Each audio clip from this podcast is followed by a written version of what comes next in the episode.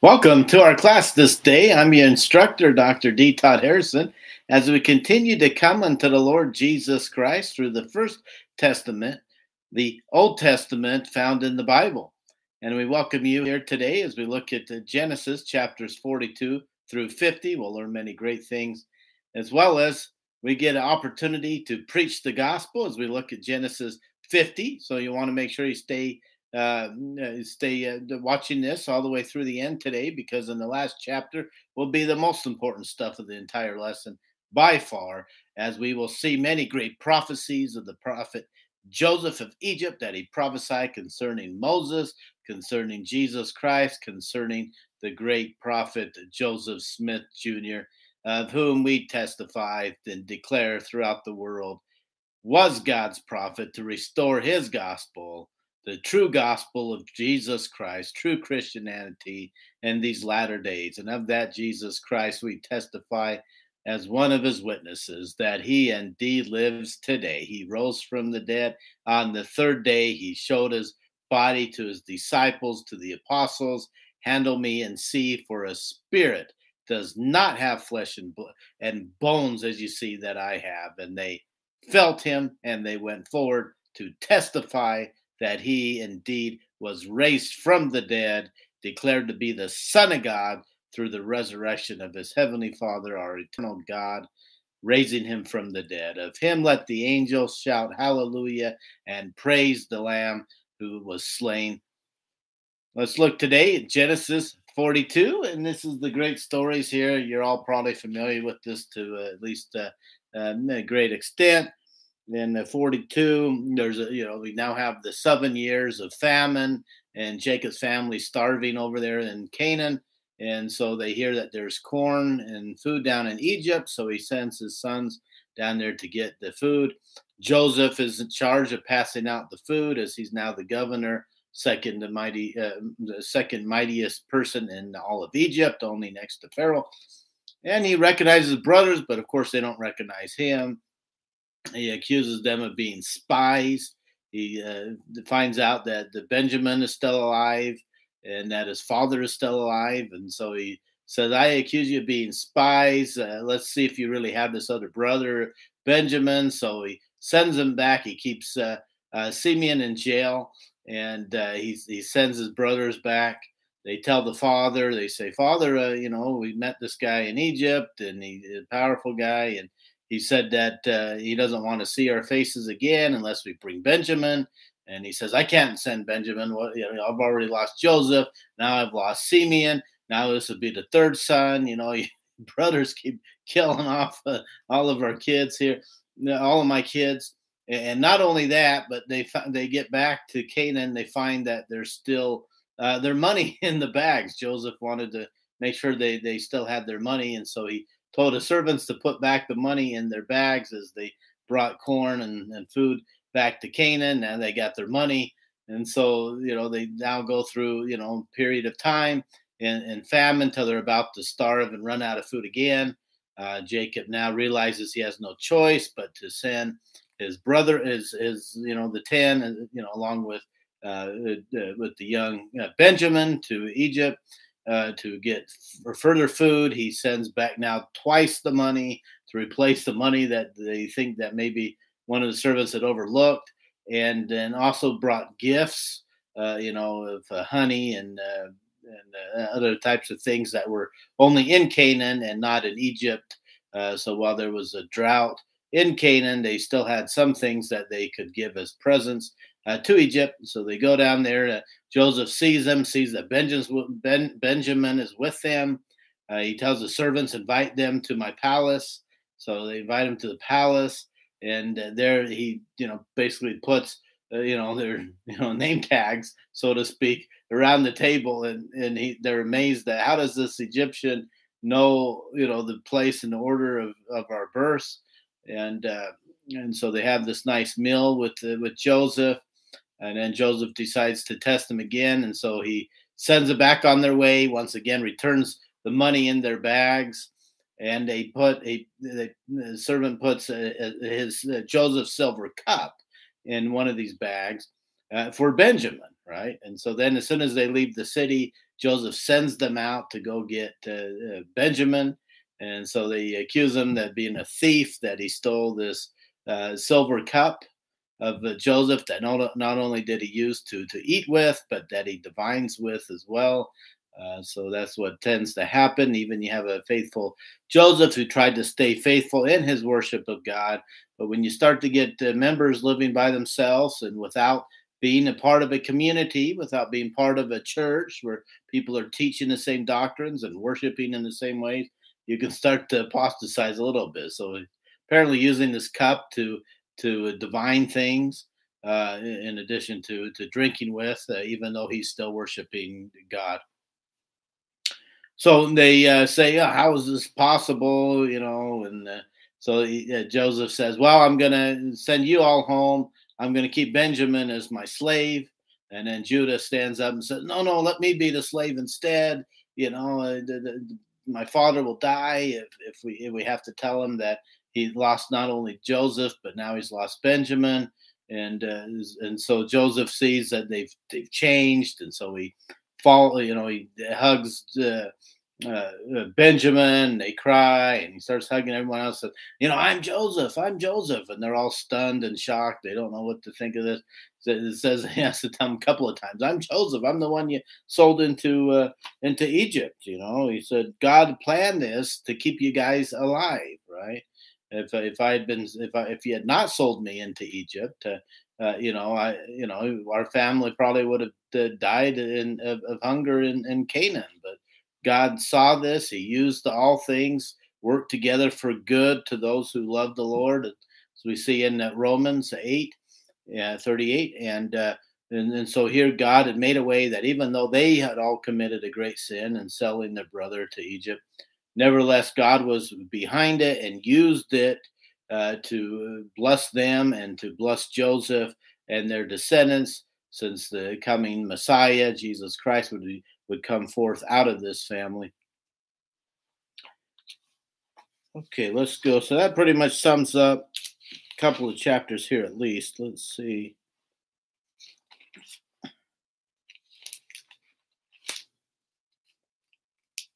Okay, let's look maybe now at 46, and so now Jacob.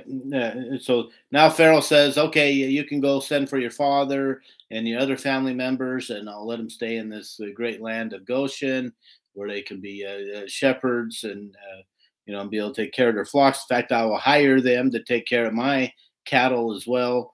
And so they get a job out of this, not only the protection. But they get a job working for Pharaoh directly.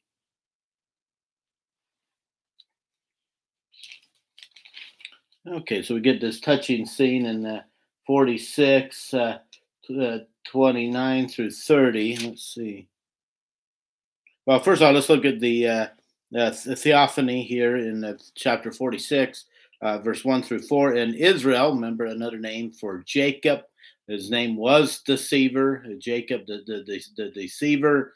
And when he prevailed against God, God said, I'll name you Israel, for you prevailed against God. And you no longer have to worry about the past sins, your past mistakes that you did to your brother Esau. And now that God has prevailed. And in 2, and God spake unto Israel in the visions of the night. And remember, once again, another theophany. These guys continue to see the Lord in dreams. We know that later on we'll see that one of the ways that you could know if a prophet is among you, I, the Lord God, will appear to him and will speak unto him in a dream. And so once again, Jacob meets this model of being a prophet. He says, and said, Jacob, Jacob. And he said, here am I. And he said, I am God, the God of thy father. Fear not to go down into Egypt, for I will there make of thee a great nation. I will go down with thee into Egypt, and I'll also surely bring thee up again. And Joseph shall put his hand upon thine eyes. And then we get the great reunion here in 29 through 30.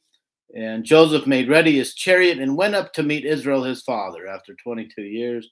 to Goshen and presented himself unto him, and he fell on his neck and wept on his neck a good while.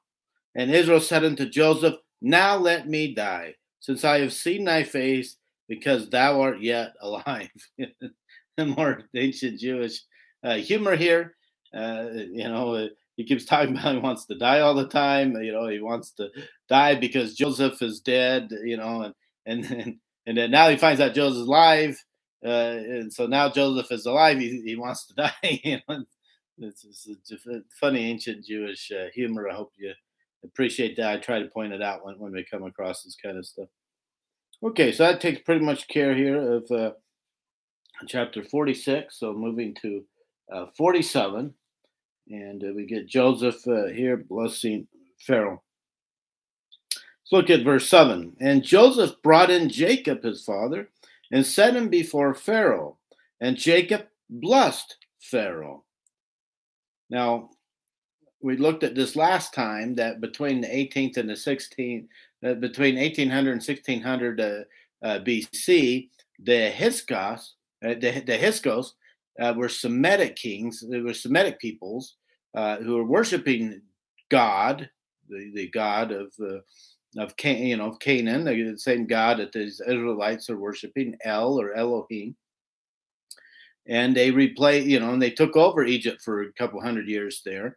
And so that's how you got, this ability, this Egyptian pharaoh is not really blooded Egyptian, is able to trust other Semitic people to serve in his minister, in his, as his ministers and his cabinet, high leadership positions. We see that he is, as we saw last week too, he's worshiping God, El or Elohim.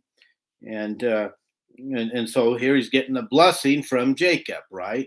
Because he worships the same God that Jacob worships, right? He's not worshiping Ra. He's not worshiping Horus. He's not worshiping any of these Egyptian gods.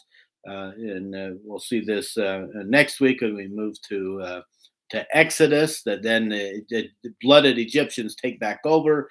And so there arose a king who knew not Joseph, and they throw him into slavery, right? Okay, so here gets this blessing. And Jacob said unto Pharaoh, The days of the years of my pilgrimage are 130 years. Few and evil have the days of my life been. He's saying, I'm not going to live as long as my father or my grandpa, Abraham, and yet evil have the days of my years been. They start out as the deceiver. He wronged Esau. He didn't trust in the Lord to give him the right blessings at the appropriate time. He tried to take it upon himself to force those blessings, deceiving his brother, deceiving his father, committing a lot of iniquity. And so then in verse 10, and Jacob blessed Pharaoh and went out from before Pharaoh. And Joseph placed his father and his brethren and gave them a possession in the land of Egypt and the best of the land in the land of Ramses, as Pharaoh had commanded. Now Ramses is not going to be around for a few hundred years here, but they're just trying to say to the later people who knew where the land of Ramses was, that was the area, right? Got to keep that in mind as you read this sometime. Okay, and so now we'll look at 22 to 26, and so now Joseph he starts to gain greater control over the land of Egypt for these Hyksos kings, and at first they have to their money no longer is worth anything. So now, in order to get the food from Egypt, the Egyptian people now have to start to sell their cattle to Joseph in exchange for food. Then when they run out of cattle, they sell themselves and sell their land, so that now this Semitic king of Egypt ends up owning, all of Egypt basically here. And then he says here in 22, only the land of the priests bought he not. Now this is foreshadowing the Levites and how they're given possession of 48 cities later here in the Old Testament. And these priests, of course, are what? These are not priests of Ra or or Osiris or Horus, right? These are the priests of God, the priests of El, the priests of Elohim. These are Semitic peoples worshiping El or Elohim. Okay, so only the land of the priest body not, for the priests had a portion assigned them of Pharaoh and did eat their portion which Pharaoh gave them, wherefore they sold not their lands. And Joseph said unto the people, Behold, I have bought you this day in your land for Pharaoh. Lo, here is seed for you, and ye shall sow the land. And it shall come to pass in the increase that ye shall give the fifth part unto Pharaoh, and four parts shall be your own for seed of the field, and for your food, and for them in your households, for the food of your little ones. And they said, Thou hast saved our lives. Remember, we looked at Zaphnath-Paaneah, which is Joseph's name now. The Pharaoh had changed it from Joseph to Zaphnath-Paaneah, which means Savior of the world. So he has saved their lives. He is a prefigure of Christ, saving the people. Now he saved them temporally, and Christ saves all mankind, both physically and spiritually. Okay, so that takes care of that, and now we'll move to Jacob's death here, 29 through 31. And the time drew nigh that Israel must die, and he called his son Joseph and said unto him, If now I have found grace in thy sight, put, I pray thee, thy hand under my thigh. Now we looked before, this is King James changing it, right? They're shy about what body part he's touching here, right? So they keep saying under his thigh, right? But that's not it. We looked at that in previous weeks. It says, and deal kindly and truly with me, and bury me not, I pray thee, in Egypt. I want to be buried with my father, with my grandpa, in Canaan, the land that God promised us. But I will lie with my fathers, and thou shalt carry me out of Egypt, and bury me in their burying place. And he said, I will do as thou hast said. And he said, Swear unto me, and he swore unto him. And Israel bowed himself upon the bed's head. And 48, verse 1, And it came to pass after these things that one told Joseph, Behold, thy father is sick. And he took with him his two sons, forgetfulness and fruitfulness. Manasseh, forgetfulness, Ephraim, fruitfulness. And one told Jacob and said, Behold, thy son Joseph cometh unto thee. And Israel strengthened himself and sat upon the bed. And Jacob said unto Joseph, God Almighty, El Shaddai, appeared unto me at Luz in the land of Canaan and blessed me. And what a great way, the deathbed testimony. We see this oftentimes with prophets and so forth. What a great thing that, maybe all of us should aspire to, that at our deathbed in the future, that we have our children around us and we're able to testify one more time to them as to how God has been so great in our lives and has really blessed us in our testimony of him. And that's what Jacob's doing here, once again, telling a story about how El Shaddai had appeared to him at Luz in the land of Canaan and blessed him and said unto me, Behold, I will make thee fruitful and multiply thee, and I will make of thee a multitude of people, and will give this land to thy seed after thee for an everlasting possession. So renewing that covenant with Abraham, with Isaac, with Jacob. And so he says, I'm going to adopt your sons, Manasseh and Ephraim, as though they're my own sons. And so then Joseph brings the one boy, Manasseh, to be placed at his right hand, Jacob's right hand, since he's the oldest son, and then Ephraim to go to his left hand as the second son. But this time, and it's a great thing here, right? What happens differently here than what happened with the blessing of Isaac with Jacob, right? This guy, in this case, Jacob listened to the Lord, right? And he gave a blessing by the Lord, by the Spirit of God. And so, where here in the story with Isaac, he thinks, Jacob saying, I'm Esau, and he tries to give a blessing for Jacob that is really the blessing he wants for Esau, even though he ultimately did give it according to the Spirit, and it was the blessing that Jacob should receive, at least according to the way the Old Testament descendants of Jacob want us to believe. In this case, Jacob listens, and so he crosses his arms over because he knows that the blessing is for Ephraim is going to have more descendants than Manasseh, and therefore it will be greater only, in that way that he'll have more descendants than Ephraim. Again, what the Old Testament says. I know things have been said about Ephraim by different people and so forth. We're looking at what the Old Testament says here. Okay, so he's better only in the sense that he's going to have greater descendants. And let's look at that, 11 through 22. And Israel said unto Joseph, I had not thought to see thy face, and lo, God has showed me also thy seed. And Joseph brought them out from between his knees, and he bowed himself with his face to the earth. And Joseph took them both, Ephraim in his right hand toward Israel's left hand, Manasseh in his left hand toward Israel's right hand, and brought them near unto him. And so Joseph, basically says, Dad, that's wrong. You got to switch it. And he says, no, but that's right. And 17, and when Joseph saw that his father laid his right hand upon the head of Ephraim, it displeased him, and he held up his father's hand to remove it from Ephraim's head unto Manasseh's head. And Joseph said unto his father, Not so, my father, for this is the firstborn, put thy right hand upon his head. And his father refused and said, I know it, my son, I know it. He also shall become a people, and he also shall be great. But truly his younger brother shall be greater than he, and his seed shall become a multitude of nations. Greater in the sense he'll be a multitude of nations. And he blessed them that day, saying, And thee shall Israel bless, saying, God make thee as Ephraim and as Manasseh. And he set Ephraim before Manasseh. And Israel said unto Joseph, Behold, I die, but God shall be with you and bring you again into the land of your fathers. So even though you're going to go into Egyptian bondage, God will be faithful to you and will bring you back out. Moreover, I've given to thee one portion above thy brethren, which I took out of the hand of the Amorite with my sword and with my bow.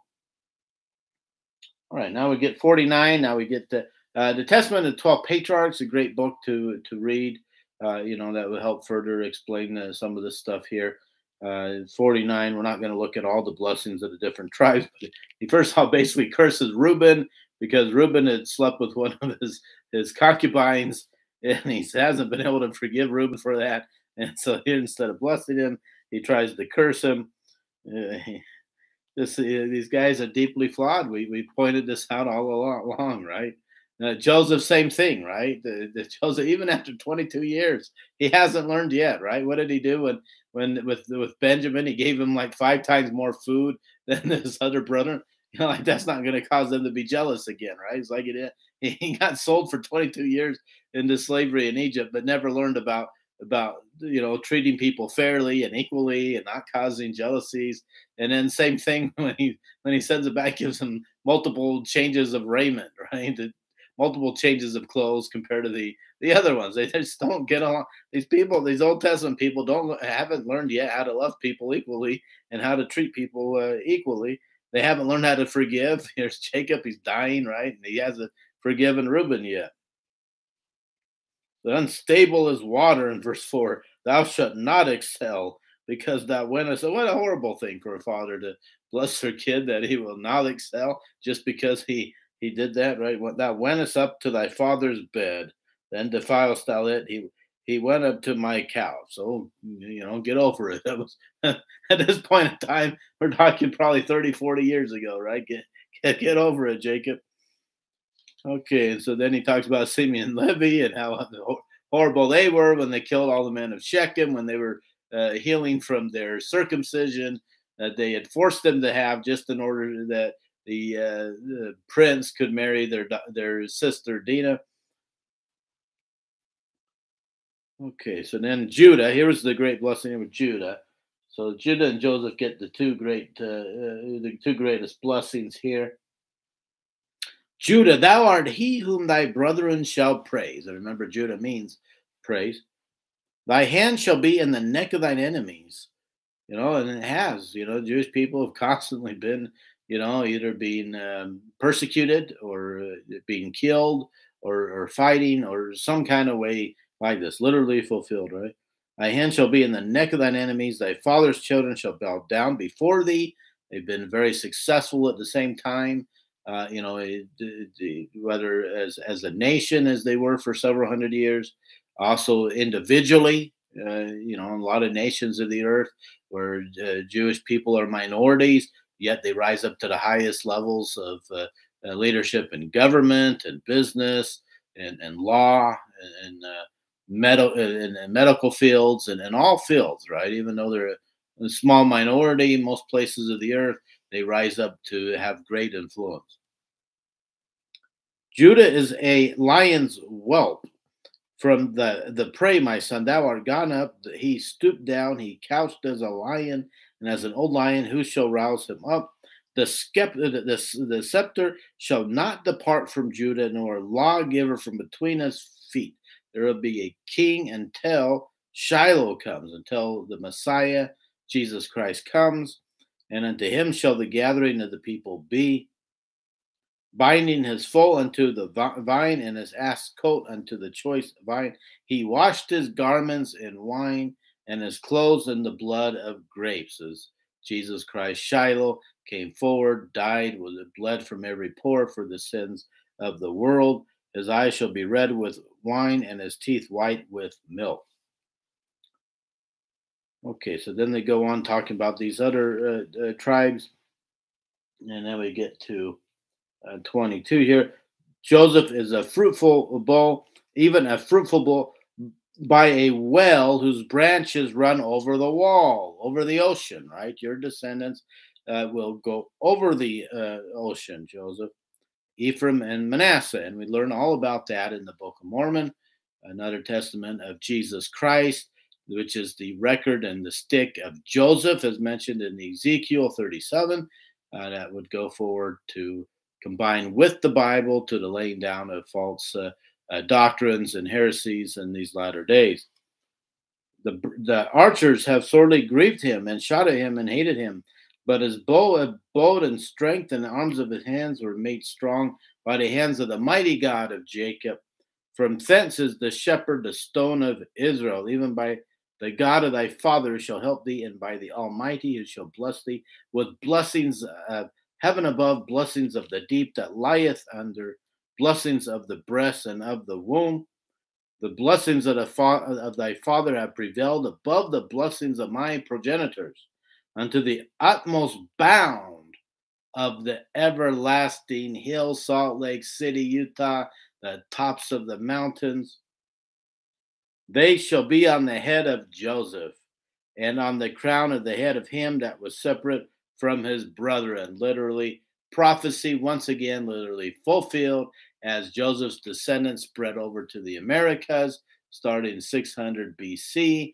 They are here today. They are prominent in the country of the United States and in parts of Canada and in the Central American countries.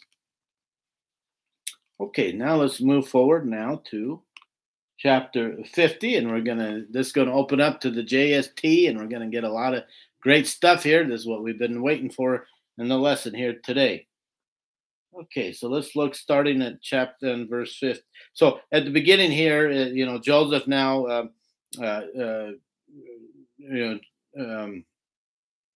Jacob dies. They embalm his body. He gets Joseph and the brethren go, and they take him to be buried with Abraham and with Isaac. And then they come back. Okay, so in 15, and when Joseph's brethren saw that their father was dead, they said, Joseph will peradventure hate us, right? Maybe he was just pretending to hate us. Maybe he was just pretending not to hate us while our father was still alive.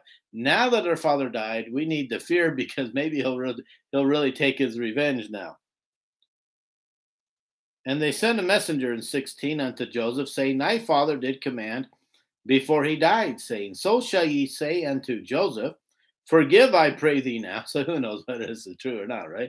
They're making up a story. They're scared for their lives, whether it's true, whether Jacob really said this. I'm sure Jacob wanted them to live in peace when he died, right?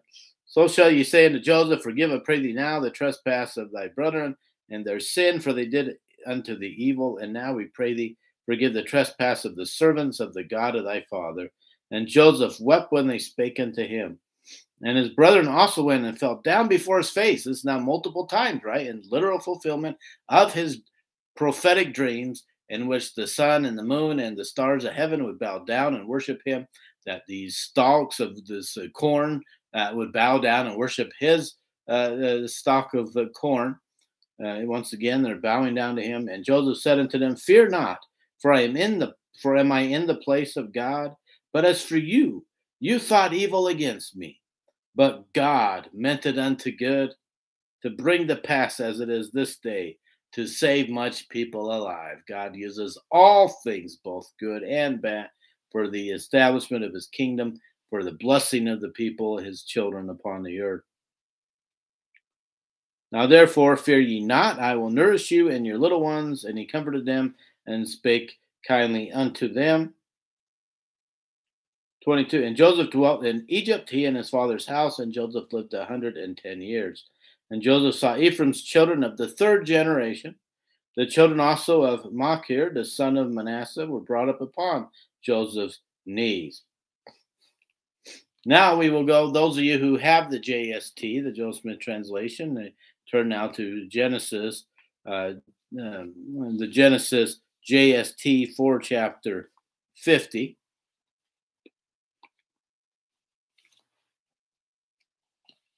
Those of you who don't have it, just go ahead and follow along with us.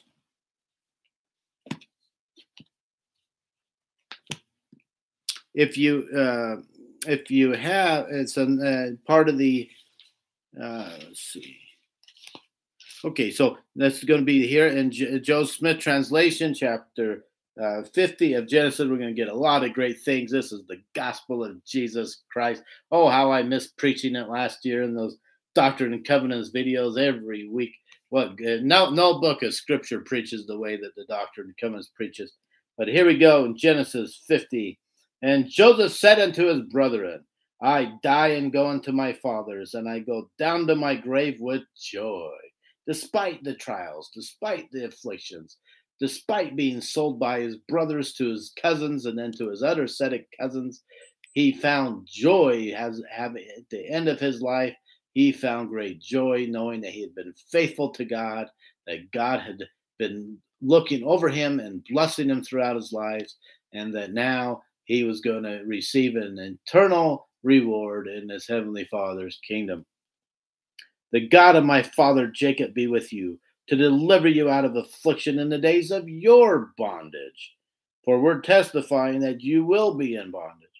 For the Lord hath visited me, and I have obtained the promise of the Lord, that out of the fruit of my loins, the Lord God will raise up a righteous branch of my loins.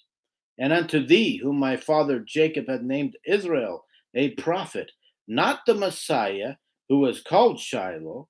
And this prophet shall deliver my people out of Egypt in the days of thy bondage. You're going to be brought into bondage as the Hyksos kings are going to be kicked out and replaced by the Egyptian blooded kings. They're going to put you into bondage and into slavery for 400 years. But don't worry, the Lord God will raise up a mighty prophet named Moses, and he will lead your children, your descendants, out of bondage in Egypt. 25, and it shall come to pass that they shall be scattered again, and the branch shall be broken off.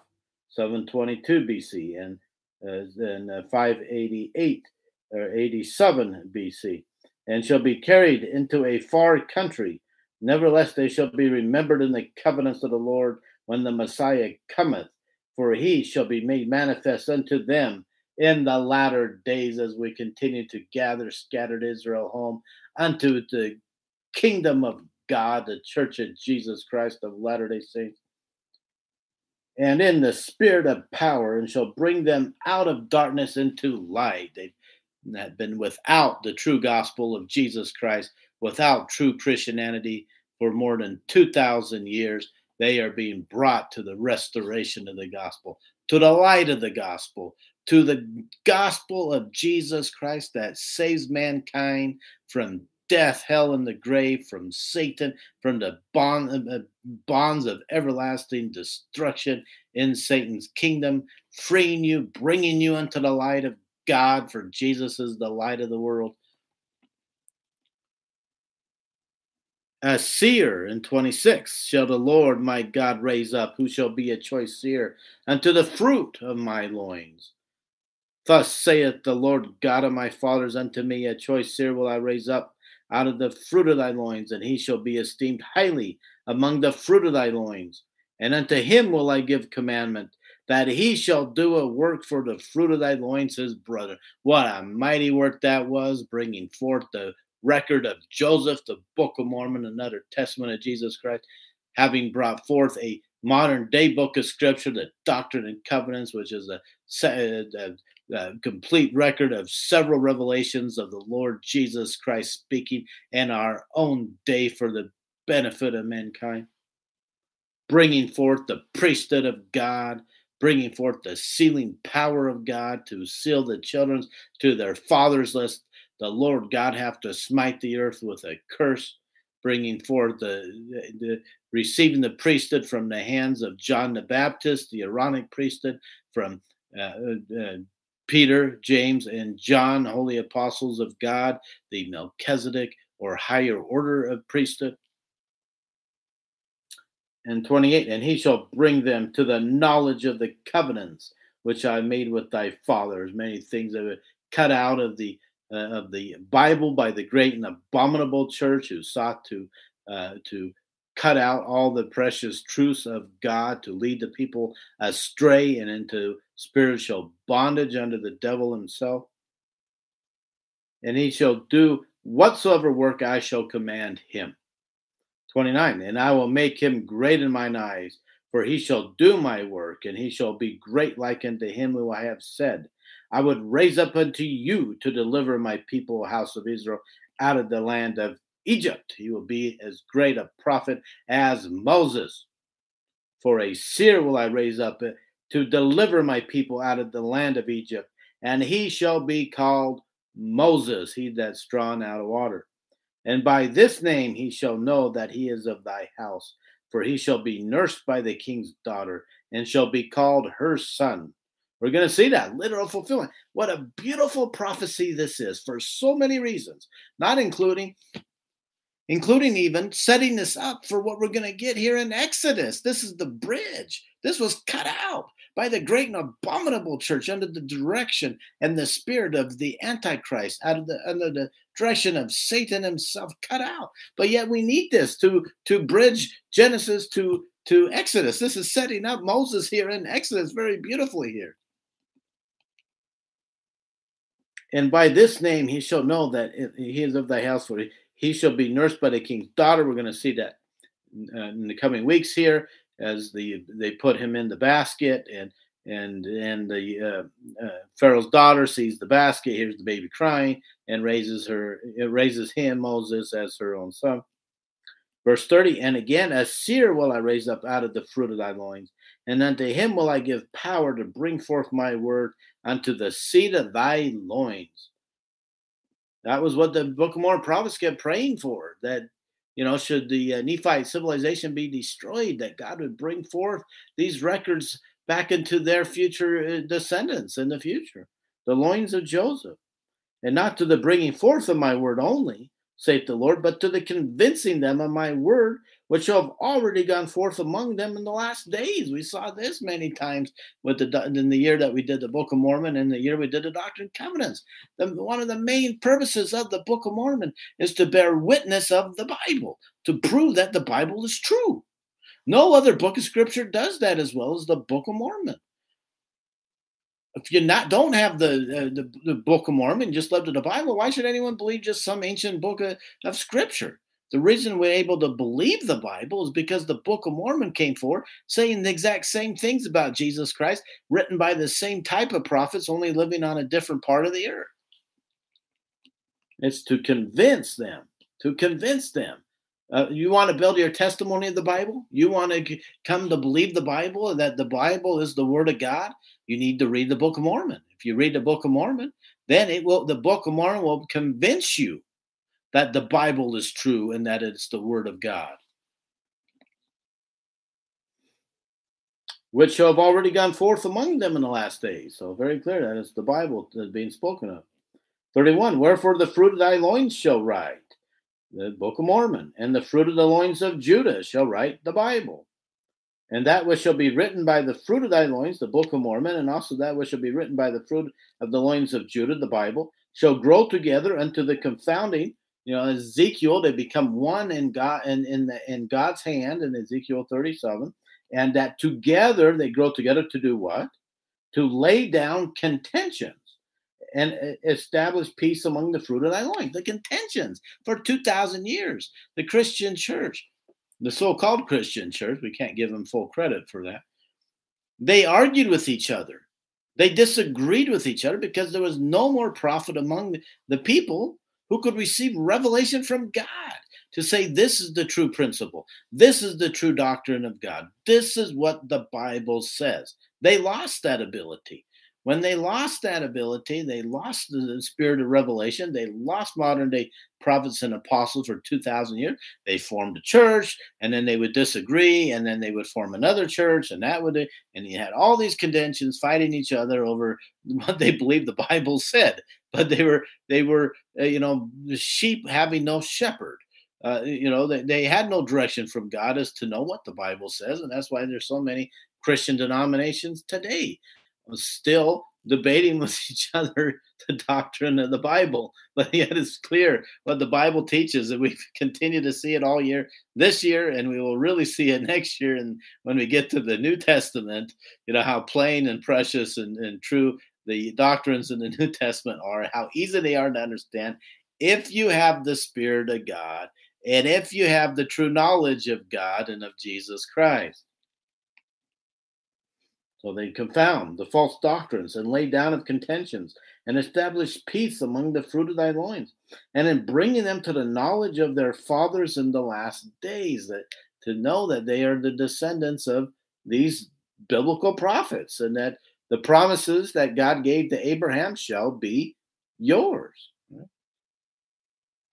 And bring them to knowledge of the fathers in the latter days, and also to the knowledge of my covenants, saith the Lord. The covenants, baptism, covenant, the sacrament, covenants, the ordinances of the temple, covenants, and out of weakness, second grade education. Joseph Smith had a second grade education, shall he may be made strong. Could barely compose a sentence, but through the Spirit of God was able to translate and through the inspiration of God and bring forth the Book of Mormon and receive these revelations in the Doctrine and Covenants and the Pearl of Great Price.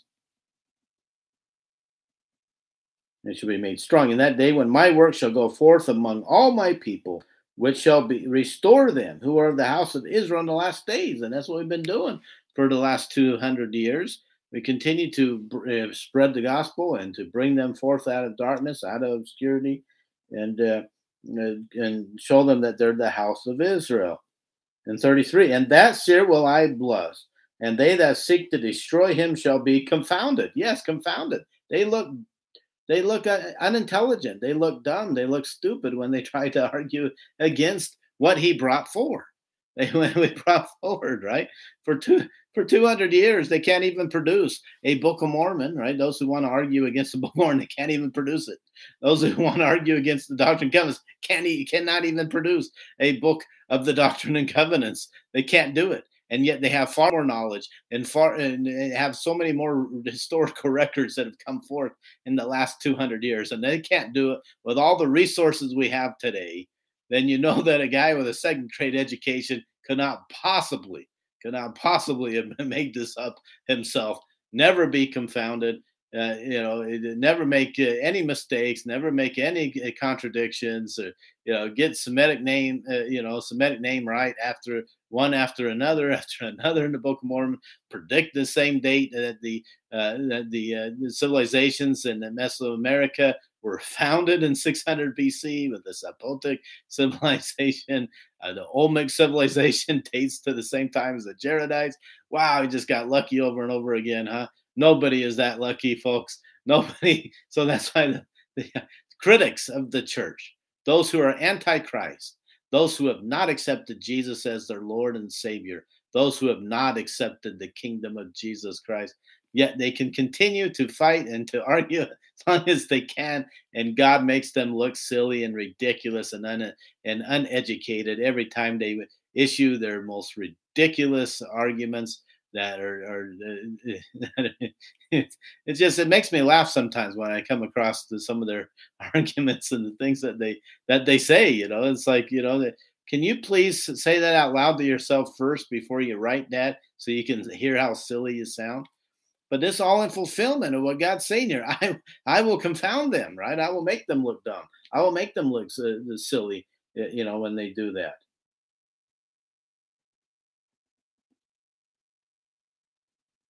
Okay, and then let's see. It says here in 33, and the seer I will bless, and they that seek to destroy him shall be confounded. You know, they're sacrificing, and they're, you know, the you know, their intelligence, you know, to look silly and ridiculous. For this promise I give unto you, for I will remember you from generation to generation, and his name shall be called Joseph, right? Which means in addition, right? In addition to, and that's what Joseph did. In addition to the basic Christian living principles they had, in addition, he brought forth the restoration of the gospel. You know, we've seen throughout the Bible how the names fulfill their destinies, right? This guy named In Addition brought forth in addition, right? By bringing forth the restoration of the gospel. And it shall be after the name of his father. His father's name was Joseph Smith Sr., right? Named exactly after his father. And it shall be like unto you. For the thing which the Lord shall bring forth by his hand shall bring my people unto salvation. Salvation, real salvation. Real salvation, right? You cannot be saved if it's not for the ordinances of the gospel. Now, some people attack that. That means they don't understand simple gospel knowledge. What are the ordinances of the gospel, folks? Baptism, the gift of the Holy Ghost, right? Sacramental covenants. These are the ordinances of the gospel. The New Testament says what? He that believeth and is baptized shall be saved. So, if you don't believe that you're saved by the ordinances of the gospel, you're again admitting that you do not believe in the Bible. If you do not believe in the Bible, it's simple. If you do not believe in the Bible, you do not believe in Jesus Christ. You don't believe in Jesus Christ. Jesus Christ is not your Savior. He is not your Lord. You have no salvation. You know, you're turning yourself over to Satan to suffer the buffetings of Satan until you've paid the penalty for your own sins, and you have no reward and no grace of God, grace of Jesus Christ. His atoning sacrifice is not effectual in your lives as you reject him from your lives.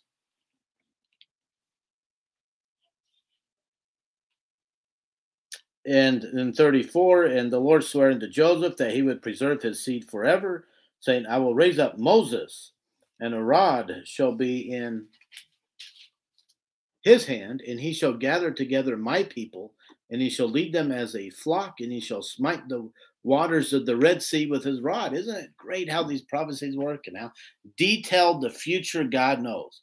And it wasn't just in Moses. He knew his name. He knew that he would smite the Red Sea.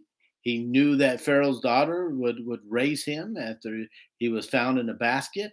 He knew all these things, right? He knew that Joseph Smith would be named Joseph and all the things that Joseph Smith would do. Just as the prophet John, the apostle John in the book of Revelation, saw all the end, all the way through the final judgment. And he wrote about those things. And those things, just as Joseph Smith was fulfilled and the activities Joseph Smith did were fulfilled, just as Moses and the things that Moses did in his life were fulfilled, so will the book of Revelation be fulfilled in these coming latter days. And he, Moses, shall have judgment and shall write the word of the Lord. We get Genesis, Exodus, Leviticus, Numbers, and Deuteronomy, from Moses. And he shall not speak many words.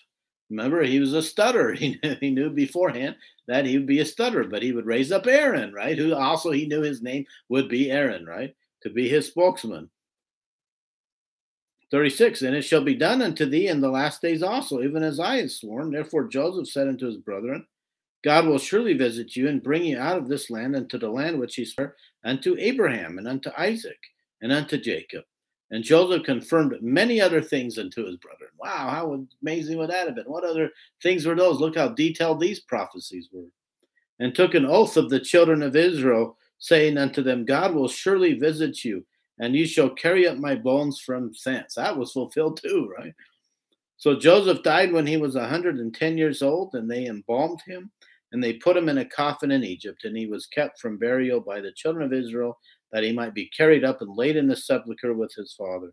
Took 400 years, right? But they eventually did take the bones of Joseph with them, and they mention that as we go forward in the coming weeks. And that thus they remembered the oath which they had sworn unto him. What a marvelous blessing. What a marvelous lesson once again. This was this week in Genesis 42 through 50. We see the many mighty prophecies of this great prophet of God, Joseph, who was, prefigured the Savior of the world. His name given to him, Savior of the world. Just as he saved the world in his days, temporally, Jesus Christ has made it possible to save us both temporally and spiritually. And what a mighty, marvelous prophecy he had, not only of Moses, not only Jesus Christ, but also of the prophet Joseph Smith. And so under the inspiration of Almighty God, once again, we will put in the description of this video a link for those of you who are not yet members of Jesus Christ's kingdom upon the earth, those of you who are not yet true Christians upon the earth, those of you who have not yet accepted Jesus Christ as your Lord and Savior. Click on that link.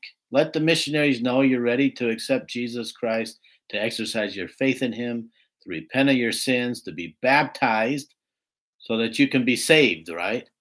As the Bible says. And the missionaries will work with you, and they will help teach you the basic necessary doctrines that you should, that God has decided that you should know to become a member and of his kingdom upon the earth, in his church, the true Christians, the Church of Jesus Christ of Latter-day Saints. We ask God to pour out a blessing upon all of you, that you may have bread to eat, water to drink, safe shelter overhead. We bless you with peace, with joy at this time in this world, as we will continue to go forward and continue to suffer through many tribulations and coming trials, as they will even increase upon the earth, as the earthquakes will increase upon the earth, and all kinds of famines and pestilences will increase in the frequency. More wars and warfare will break out around the world. But know that through Jesus Christ, through coming unto your Heavenly Father in prayer, through accepting his Son, Jesus Christ, and become a member of his church, you can always have peace and joy and happiness despite whatever problems are going on in the world.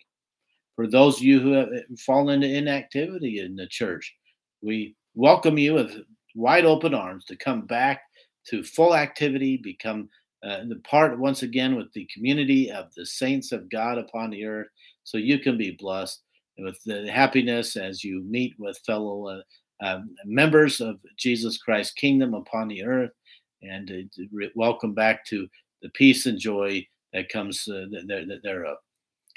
We leave once again our testimony with you as one of his witnesses in these latter days that he indeed lives, that Jesus is our Lord, our God, our Savior, our King. He is soon coming forth from the clouds in all his majesty and glory to reign as Lord of Lords and King of Kings. Of him I testify. And we leave you with this blessing in the name of Jesus Christ. Hallelujah and amen.